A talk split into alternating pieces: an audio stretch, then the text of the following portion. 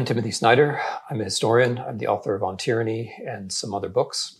What I'm talking about today is On Tyranny. I'm, I'm, uh, I'm creating a new little series of video discussions about On Tyranny, my political pamphlet from a few years ago. The reason that I'm doing this is that I've updated the text of the book to take account for what's happened in the last few years. But more importantly, the reason I'm doing this is that On Tyranny is appearing again in a new edition in October of 2021, new because illustrated, um, new because much more beautiful and interesting, thanks to the work of Nora Krug. So this project that, that Nora and I have been doing together comes to fruition this fall. And this is the occasion for me to take a moment to think back about the 20 lessons, which remain unchanged. I've, I've changed some of the text after them to take into account new events. The 20 lessons themselves remain unchanged. So this is an occasion for me to think back to the 20 lessons and to think forward about what they're going to mean in the months and years to come. This is the, the third little video in this series, which I'm going to call, I think, Timothy Snyder Speaks About On Tyranny. So we're doing lesson number three. Lesson number three is Beware the One Party State. The parties that remade states and suppressed rivals were not omnipotent from the start. They exploited a historic moment to make political life impossible for their opponents. So, support the multi party system and defend the rules of democratic elections. Vote in local and state elections while you can. Consider running for office. Now, for me, it's, it's very important that democracy and anti democracy is not a partisan affair. The temptations that lead us or our political leaders or the leaders away from democracy are old and have been understood, in fact, for a couple thousand years. The, the reasons why one party or another party can cease to com- campaign democratically are pretty much always the same over time. I'm, I'm going to explain the way the dynamic works. It works like this. If you become a party that rigs the system, I'm talking about America, but I don't have to be. We know this from examples, modern examples from the last hundred years. If you become a party that rigs the system, you cease to become a party that campaigns for votes on policies. So basically, you have a choice. Sure, parties are going to campaign hard, part- parties are going to use the rules as best they can.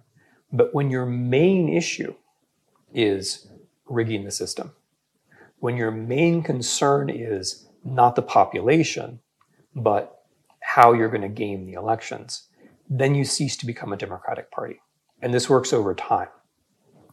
The longer and the better you get at gaming the system, the, the worse you are at actually speaking to people and coming up with policies that speak to them. So you're making a choice. The further you go down the road of gaming the system, the further away you are from being democratic. Not just because not just because you're gaming the system, but because you're ever less good at actually competing. So how does this work then? After a certain point, you as a political party have to believe in a single party system because you can't afford to have elections. You know that in non gamed elections, non rigged elections, elections where you didn't make or exploit the rules, you would lose.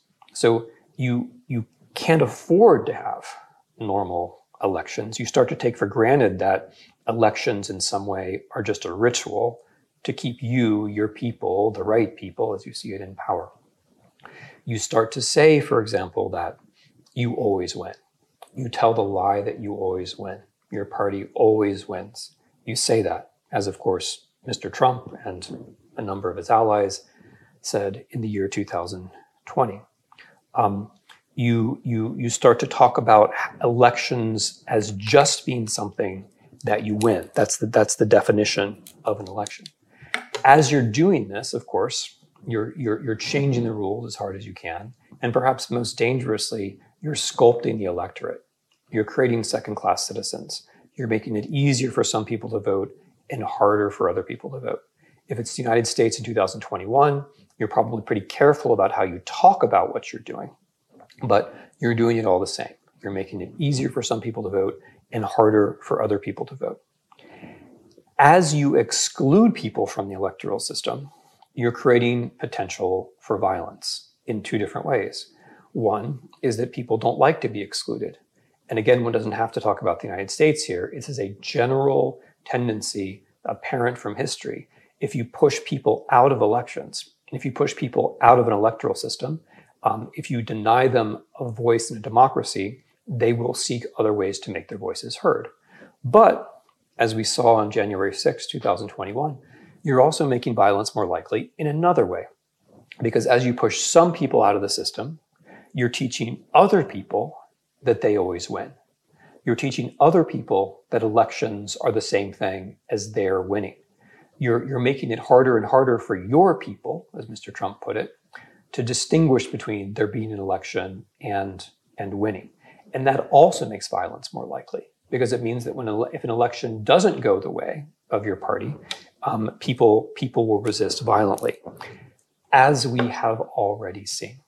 Right? It's so easy when talking, when, when when pronouncing these words, and perhaps for you and listening to them, to think about this as hypothetical, as political science. But we just watched this all play out. We watched this scenario play out step by step, word by word, in the 2020 American presidential election we may not want to look hard at it. We may want to turn away. We want to imagine, may want to imagine the future is going to be better. But this, this just happened. So to beware the one party state, what we have to be able to do is believe seriously in the simple principle that each person has one vote.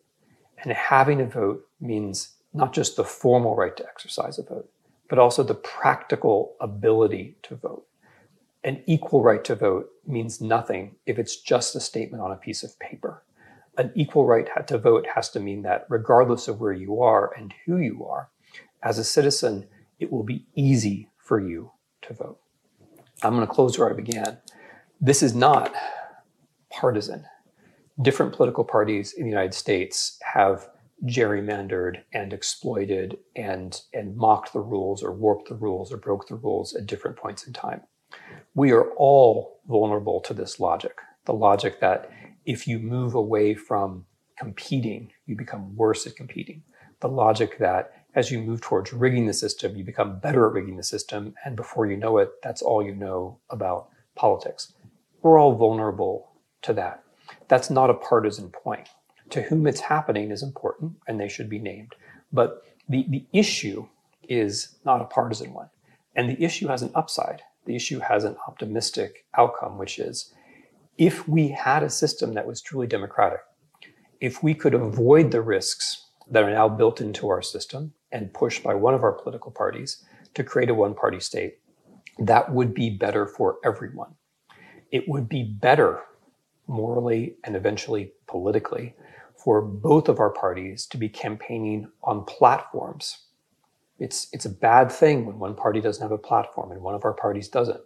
If it, if we change the system such that each person did have a vote, not just formally but practically, and both parties or more parties were really competing on policies, that would be better for everyone.